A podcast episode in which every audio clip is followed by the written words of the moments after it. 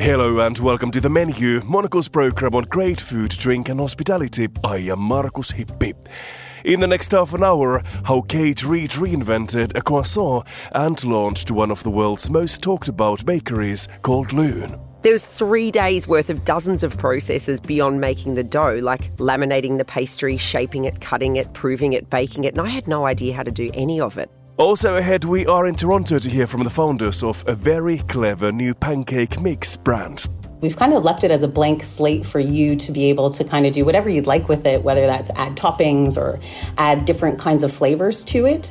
All that and a dinner soundtrack recommendation too, ahead in this episode of The Menu. From a career in F1 aerodynamics to running one of the world's best croissant only bakeries, that is quite a career path, revealing how you can transfer skills from one profession to another, sometimes with astonishing results. Kate Reid worked in the world of F1, but after becoming disillusioned with engineering, she decided to shift her focus on pastries. As a result, she launched the croissanterie Lune in Melbourne, and since 2012 it has received a global cult following, many saying its croissants are the best in the world. Kate has just released her debut book Lune, Croissants All Day All Night, and she joined me in the studio to talk about what made the bakery such a success and how she invented what's being called the world's best croissant through reverse engineering. The reason that I got into motorsport was through um, as a child, I would watch F1 with my dad and absolutely fell in love with it. It became this ritual of ours every second Sunday night you know, it's Australia, so we would stay up late because they're on in the middle of the night and it's winter. And we'd put on the heater and make tea and toast. And it was just a father daughter thing that we bonded over. And then in 1996, the Grand Prix moved from Adelaide to Melbourne, which is the city that I live in. And dad took me along. And it was a transcendental moment that changed the course of probably my life, where I realised that it was the industry that I wanted to work in. So I focused all my studies during high school and university to getting into Formula One. That meant studying aerospace engineering at a university in Melbourne. And then a year out of university, I was offered a job as an aerodynamicist with the Williams F1 team, which, when you imagine a job when you are 13 years old, and especially a job that you can't go and do a week of work experience in, you know, when you're at high school and they send you off to like a lawyer's office for a week to do photocopying. So when you're 13 and you can't do work experience, you start to build a fairly vivid picture of what you think your day to day life as an engineer in F1 would look like.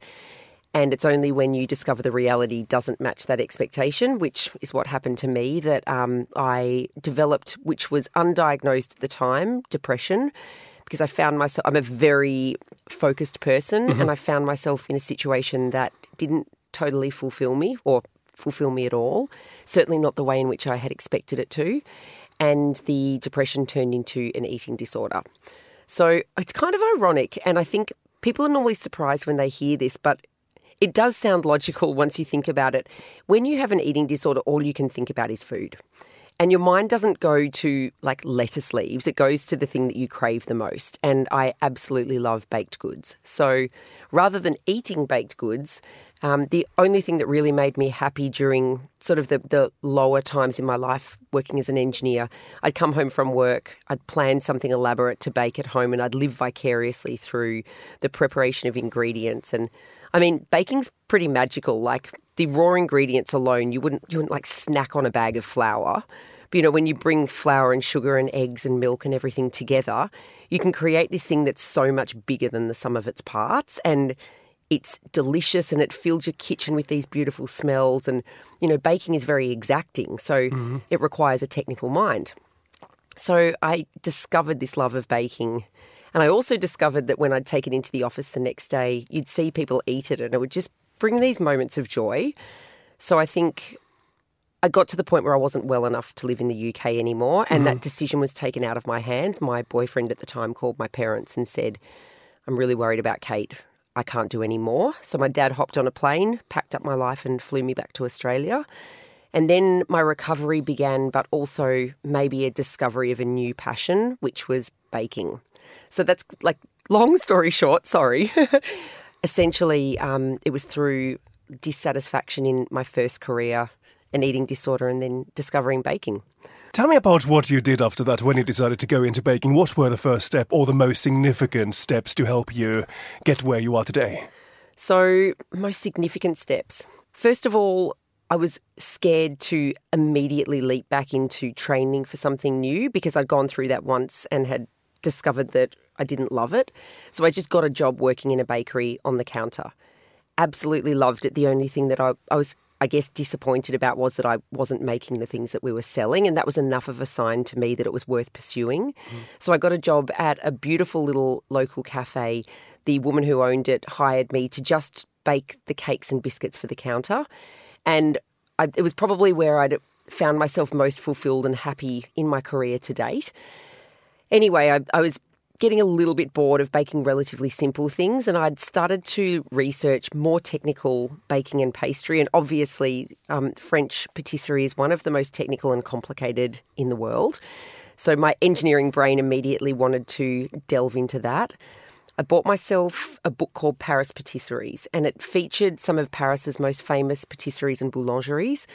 And then it had a recipe from each one. So I got home from work one day, it had arrived in the mail, sitting on the lounge room floor, and I flicked it open.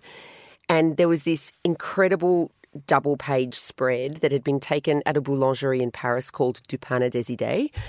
And it was this beautiful photo of pain au chocolat on the counter. And it was so, like, you could just eat the page. I was so hypnotized by it that I closed the book, walked to the nearest travel agent, and booked myself a ticket to Paris. I'm pretty impulsive. I mean, I think that's probably coming across by now. But um, when I went in the next day to work, the couple who I worked for decided that they'd come to Paris with me. So a couple of months later, we we're all on the plane to Paris. On the last day in the city, I decided that I wanted to go and visit the boulangerie that had made me book the ticket. Mm-hmm. So, you know, wandered over to the 10th arrondissement and discovered this like perfect example of a Parisian patisserie, um, Belle Epoque style, you know, elaborate and ornate and beautifully restored. But even more impressive when you got into the shop was the counter, you know, just adorned with every type of viennoiserie you could imagine. So, you know, beautiful apple turnovers and, and different flavours of escargots. And like there were the pain au chocolat that had been in the photo. And I got chatting to the vendeuse and explained to her in broken French the story about booking the ticket because of seeing the photo of her boulangerie. Or, and she said, Well, actually, I'm going to go get the owner. He speaks English. I told him the story. He gave me a whole bunch of pastries, and I went and sat on the steps of Montmartre. Like, I feel like I was like playing out the movie in my head, you know, sitting there nibbling on all these beautiful pastries. And um, the next day, down in the Dordogne, in the internet room of the hotel, I hadn't been able to stop thinking about this boulangerie. So I emailed the owner to thank him for the pastries, and I said, "Oh, I don't suppose you'd ever consider taking me as an apprentice." Mm. And he said, Well, normally no, because we're very small, nobody speaks French here, and you have no experience. But for some reason, I can see the same passion and motivation in you that was in me when I started. So, yes, when would you like to start? So I ended up getting to have this magical period of time at one of Paris's best boulangeries, learning the art of croissant.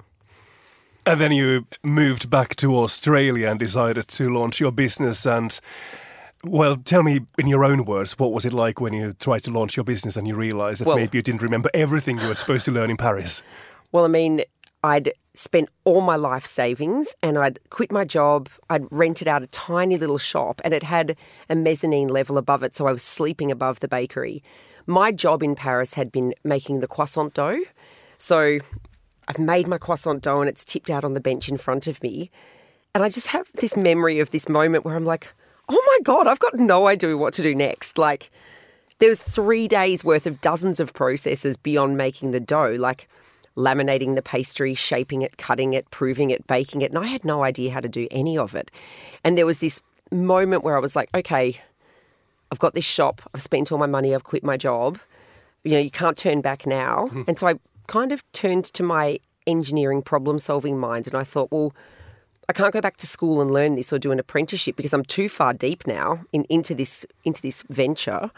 So I thought, well, if I can imagine what the perfect croissant at the end would look like to me, maybe I can work backwards and reverse engineer it. So literally taking on that like critical analysis of every step along the way and looking at the different variables, I worked backwards and over a period of three months. And how soon did you realize that you had, you had created something quite exceptional? I don't ever think like in that in those early times I would I mean, I thought it was absolutely delicious, and I was like, well, I'm very happy with this product. But I don't think I ever acknowledged that it was exceptional. It, it, I just got it to the point where I was happy to start sending out samples to places and say, so initially I was doing wholesale supply to espresso bars. I didn't have a little customer facing bakery. And I got to the point where I was like, okay, if I keep tweaking this recipe, I might just spend the rest of my life trying to perfect it. At some point, I've got to start making money. So it was more, I think it's, I'm happy enough to have my name attached to this product. I'm going to put it out there in the market. And that was maybe a three month period between starting the testing and, and being happy with something to go out to market. And the word started to spread. What do you think were the biggest milestones in gaining that reputation? Honestly, you have to have a product that stands up to scrutiny. But I do think that my unusual background in Formula One attracted the media at first. So there was a bit of notoriety behind me and this big career change that I made, and it was enough to attract media attention. At the same time, I was also getting the product out there in cafes. And, you know, I would show up every morning in my little Renault Clio with crates of pastries in the back. And there was already a line of people waiting before the espresso bars had opened. And I discovered that they were waiting for me to show up with the pastries. Like this one cafe I went to to deliver, by the time I'd get there, they'd have a stack of 40 bags with people's like lunch orders written on them. And the pastries wouldn't even make it to the counter because they'd been purchased like before, before I'd even shown up.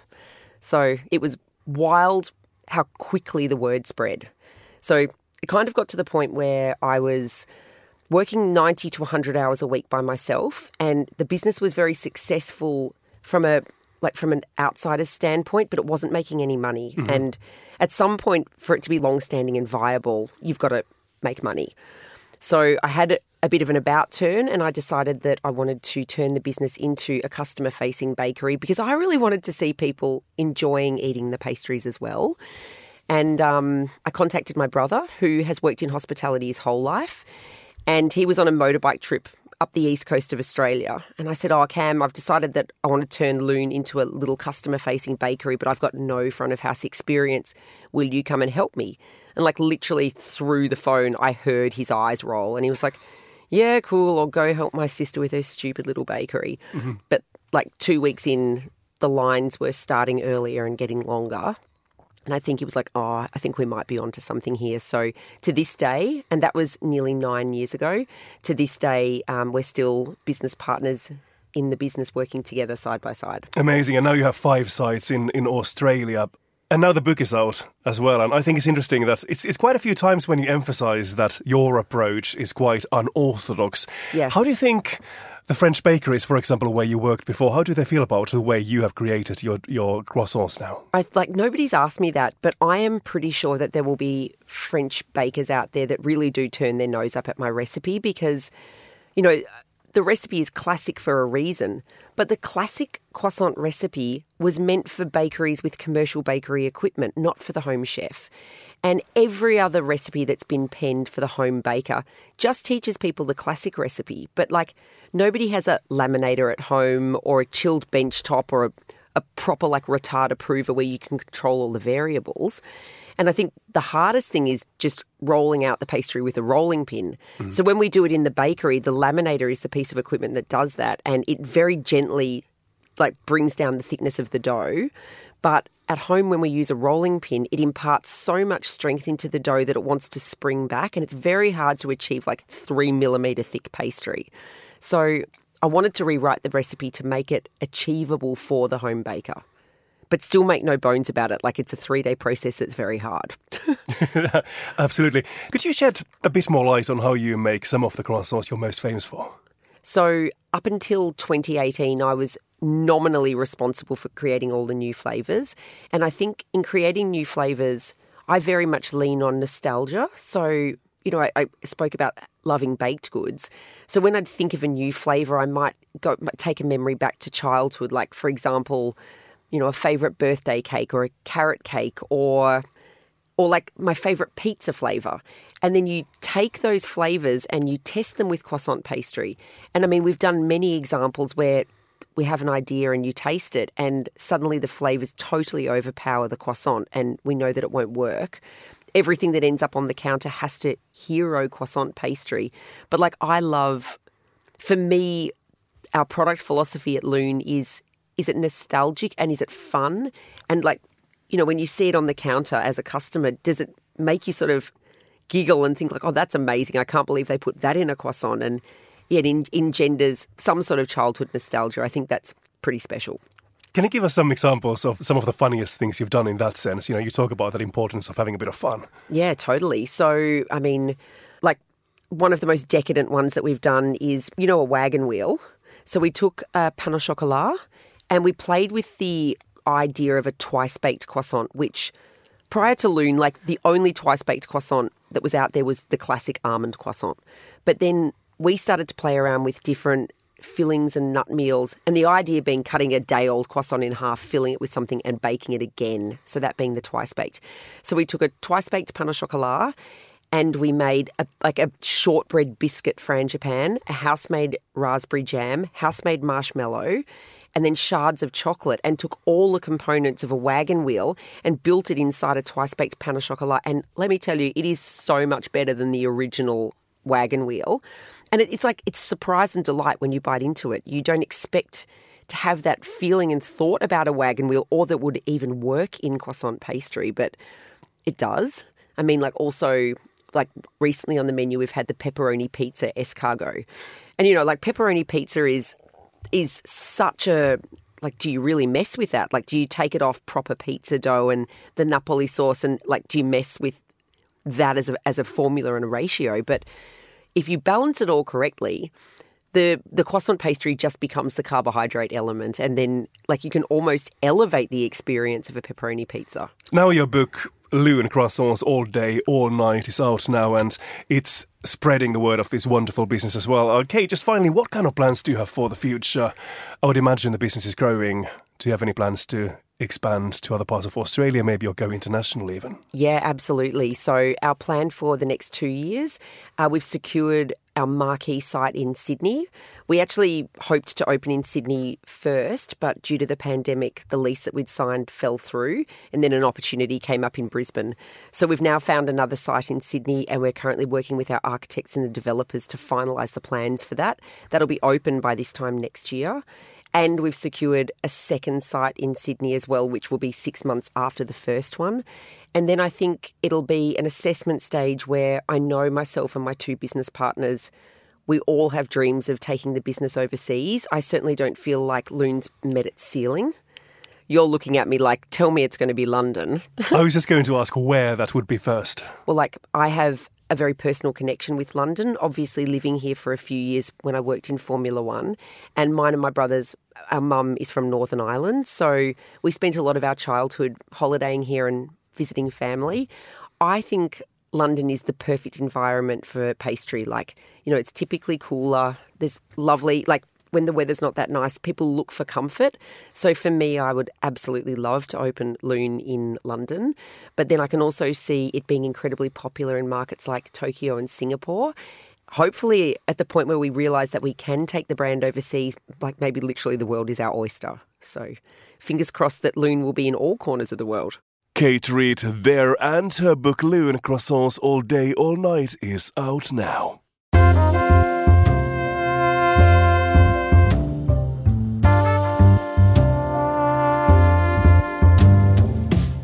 We turn our attention to breakfast next here on the show and to that start of the day classic, the pancake. In Toronto, a trio of entrepreneurs, Kaylee DeRubis, Tori Ferguson, and Adrian Derrick, have launched a new pancake mix brand called Stacks. Monocle's correspondent in the city, Thomas Lewis, spoke to them and began by asking Kaylee, who is the co founder and CEO, about where the idea for a boutique make at home pancake mix came from. STACKS is actually uh, an acronym. Uh, it stands for Stepping Towards Active Changes. Um, and that name was very purposeful um, and also appropriate because stacks also uh, signifies a stack of pancakes. So um, the idea really came from wanting to do something greater than ourselves with something very, very simple. So, um, you know, we all love pancakes. I think most people that we come into contact with love pancakes, but uh, the idea itself came from a very simple conversation um, and the desire to just do more. Uh, we were founded in the midst of the pandemic, and um, this just felt it felt like the perfect opportunity to um, connect with people around the world in an otherwise really uncertain time. And the doing more aspect of, of Stacks beyond the pancakes, I suppose. What what does the doing more look like? What does that entail? Yeah, so um, for us, we uh, donate a portion of every single box that we sell to support organizations who are devoted to food, youth, and art in some way. So, food, youth, and art are our predominant pillars, and those are all things um, that we've chosen to kind of explore just based on um, the fact that we all feel very connected to all of those elements. Um, and for us, change, you know, a lot of people I think change see change as something that has to be this big, extravagant ordeal, but it actually doesn't. And uh, that's what we hope to establish with Stacks is that change is something that can be very simple. And oftentimes, when you do it with more than one person, it becomes that much more impactful. So for us, it's as simple as selling a box of pancakes that are delicious, but then being able to take a portion of those proceeds and put it right back into our communities. The perfect fluffy breakfast pancake, you know, if it ain't broke, don't fix it. You know, how do you go? How do you go about sort of no, bringing sure. something new to that? We always say there's there's two stories really to why we chose pancakes in the first place. Um, the first one was uh, during a conversation uh, we were having. It was that you know pancakes were really something that were regarded as uh, almost stale in a way. If you think about box pancakes, you think about the obvious Bisquick, Aunt Jemima, kind of these old dated, really large corporations who have the market. And unfortunately, you know, without any disrespect to their recipes, they're not always the most quality of pancakes. Um, but what we found interesting is that in this same space, companies that were focused on like keto driven or gluten free pancakes were doing something really cool with branding, um, with recipes, and they were just putting so much more thought into their actual product. And we thought, why can't you know, simple normal pancakes have this same attention. What if we just made, took something, didn't rewrite the wheel, um, made it a couple of tweaks to make it that much more better, and then followed the same approach of standing out from a marketing perspective um, and so that we could kind of dominate just the regular market. Um, and so pancakes seemed like the uh, easiest and most simplest way to do this. Um, and we saw an opportunity to do something so much greater with something so simple, full well knowing that almost everyone we've talked to loves pancakes. so it's really hard to look at our product and uh, you know not be at least curious about it to start just because it's something that is um, widely recognized in every country around the world whether you have you know thin pancakes thick pancakes they come in different shapes and sizes but ultimately they're a delicious breakfast food. I'll let tori weigh in but um, it was again very intentional. So i am uh, lactose intolerant unfortunately. So um, tori is a, a she has a bake a background in baking. She's very good when it comes to baking and recipe development. Um, and previous to us even starting this idea of stacks, um, you know, she used to make me really delicious uh, pancake mix for myself and Adrian in a bag, and she would always just say, "Okay, all you have to do is add." You know, two eggs. You can use almond milk. You can do all of these things. You can't mess it up. Like it's foolproof. If you just like listen to what I'm saying, you will make beautiful pancakes. So I thought that was cool because in a lot of big box pancakes, what you find is milk powder ingredients that you can't take away. Whereas with our pancakes, they're so simple and bared down that the purpose is so that you can add what you feel is necessary for your diet and for yourself. So our pancakes, our original mix, can be made without uh, dairy, can be made without eggs. Um, and we've kind of left it as a blank slate for you to be able to kind of do whatever you'd like with it, whether that's add toppings or add different kinds of flavors to it. Um, we definitely didn't want to discriminate when it came to um, options. Yeah, I um, I found that when I was kind of you know embarking on this um, pancake journey, um, I was doing my research, and a lot of the pancake recipes that I found, you know, called for buttermilk or strange ingredients that you don't necessarily have in your pantry. You go out and buy a carton of buttermilk, and then it just sits in your fridge and goes bad before you find another purpose for it. So we really wanted to keep it very simple and make sure that you could make them with the ingredients that you already had in your pantry that um, those ingredients suited your diet and just make it really easy you know like Kaylee said, we didn't reinvent the wheel. They're very delicious, fluffy, foolproof pancakes that you can be really proud of making. You know, sometimes um, when Kaylee and Adrian were kind of making their pancakes at first, um, there was a bit of trial and error because, um, you know, pancakes can be difficult at times. Your stove is very different. Um, we have some journals um, alluding to that on our on our website about how to make the perfect stack.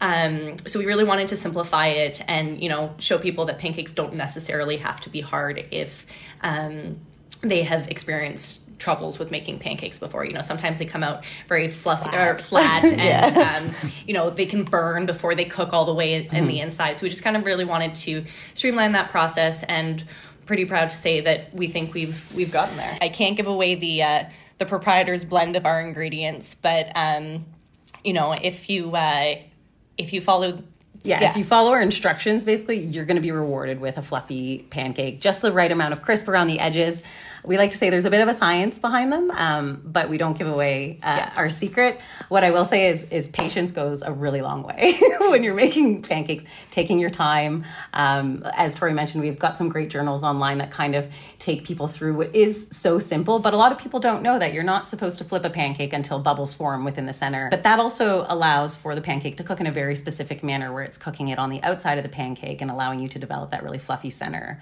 um, at the same time. I mean, I think everything now is needs to be a little more thought provoking. And in terms of the merchandising of grocery stores, it's very straightforward.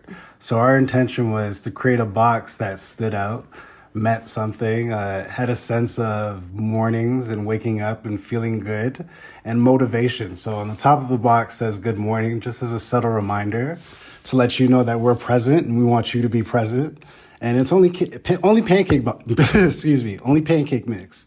It's nothing special. It's not a rocket science. It's not going to reward you in a, a bad way. It's only going to be a thought-provoking experience that's going to fulfill you or the people that you're sharing it with. Uh, we really wanted our box to spark joy, and um, the colors were incredibly intentional. We spent a lot of time um, going through different color palettes, thinking about what made most sense and when we all saw this this orange color it was something that we all agreed on this is something that makes us smile um, it makes us happy and it's you know a decision that I think was really smart and one that was made last minute. But um, you know, everyone we meet does comment on the box right away.